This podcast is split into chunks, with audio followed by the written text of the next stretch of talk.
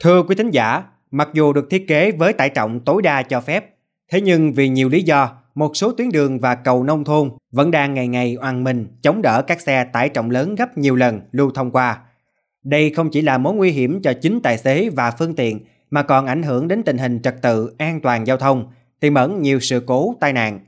Phản ánh về vấn đề này, mời quý thính giả cùng đến với phóng sự do phóng viên Nhật Minh Nguyên Toàn thực hiện với nhan đề Xe lớn bất chấp qua cầu nhỏ ngay sau đây.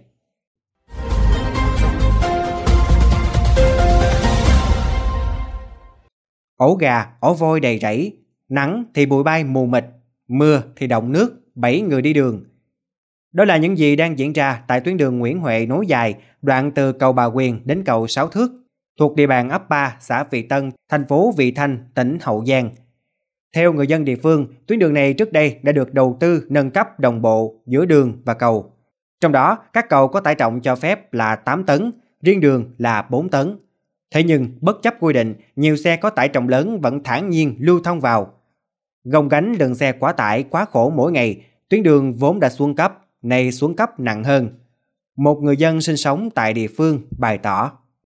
Thấy vật liệu xây dựng ờ, xe chắc cũng từ 5 tấn đến 10 tấn chứ không có dưới đâu. Tại chở vật liệu xây dựng với phân bón, xe quá thì lớn, mình ra lộ nó hư.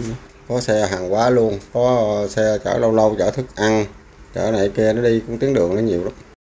Không chỉ có tuyến đường Nguyễn Huệ, mới đây, người dân xã Phú Hữu, huyện Châu Thành, tỉnh Hậu Giang gặp một phen hú vía khi vừa sáng ra đã chứng kiến cảnh một xe container bị kẹt lại ở nhịp giữa của cầu dân sinh Phú Hữu, bắt ngang sông Mái Dầm, nối đôi bờ xã Phú Hữu và Phú Tân trong tình cảnh tiến thoái lưỡng nan.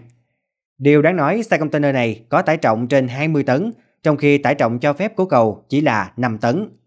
Nhà gần khu vực chân cầu, ông Nguyễn Văn Nghi kể lại sự việc. Chỉ 5 tấn đâu, xe tải đâu qua được. Chỉ um, mấy du lịch nó đi được thôi. Còn xe tải là không có đường qua được. Nó độ nó từ Nam sông Hậu nó đi vô nó lạc đường. Rồi nó quẹo lên cầu luôn, nó móc ờ, cái co lên cầu luôn, dính luôn. Theo thông tin ban đầu, rạng sáng ngày 4 tháng 1, một chiếc xe container được cho là chở than lưu thông theo hướng từ thị trấn Mái Dầm đi xã Phú Tân, huyện Châu Thành. Khi xe lưu thông qua cầu Phú Hữu, mua xe bị vướng vào mái vòm của cầu, Tài xế cho biết đã đi theo chỉ dẫn của Google Maps, sau đó thì bị kẹt lại ở cầu Phú Hữu. Công an huyện Châu Thành cho biết trong quá trình điều khiển phương tiện lưu thông, đặc biệt là đối với các phương tiện có tải trọng lớn, trách nhiệm của người tài xế là phải chú ý quan sát. Đường nào là đường cấm, cầu được quy định tải trọng bao nhiêu để thực hiện, đồng thời khẳng định kiên quyết xử lý các xe quá tải trọng, không có vùng cấm, không có ngoại lệ. Thực tế thời gian qua, dù lực lượng chức năng các địa phương thường xuyên tuần tra, xử lý nghiêm, nhưng vì nhiều lý do mà xe quá tải vẫn còn, gây nhiều hệ lụy. Đơn cử như tại Cà Mau, vào lúc 9 giờ 50 phút ngày 16 tháng 10 năm 2023, tài xế ở tỉnh Quảng Ngãi điều khiển xe tải lưu thông qua cầu treo dân sinh Rạch Tráng thuộc địa phận thị trấn Trần Văn Thời, huyện Trần Văn Thời, gây hư hỏng nặng. Tải trọng thực tế lúc xe tải lưu thông qua cầu là 31 tấn, bao gồm tải trọng xe và hàng hóa. Trong khi đó, bản báo tải trọng của cầu chỉ là 3,5 tấn. Hậu quả đã gây lúng biến dạng thành lan can cầu. Hay tại Đồng Tháp, tình trạng xe quá tải gây sập cầu giao thông cũng từng được ghi nhận.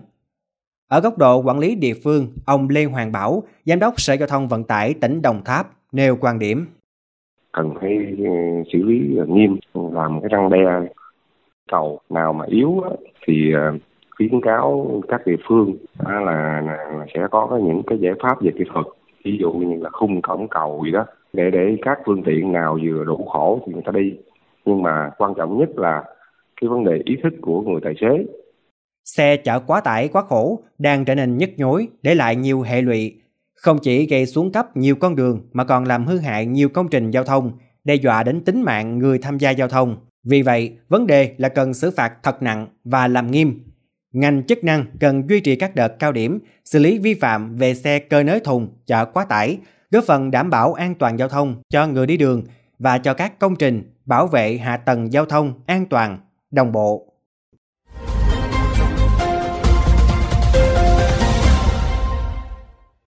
Đến đây chuyên mục kết nối Mekong xin được khép lại.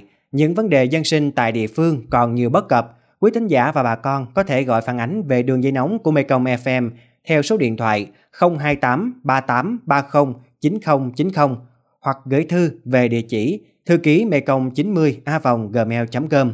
Xin chào và hẹn gặp lại quý thính giả trong chuyên mục Kết nối Mekong lần sau.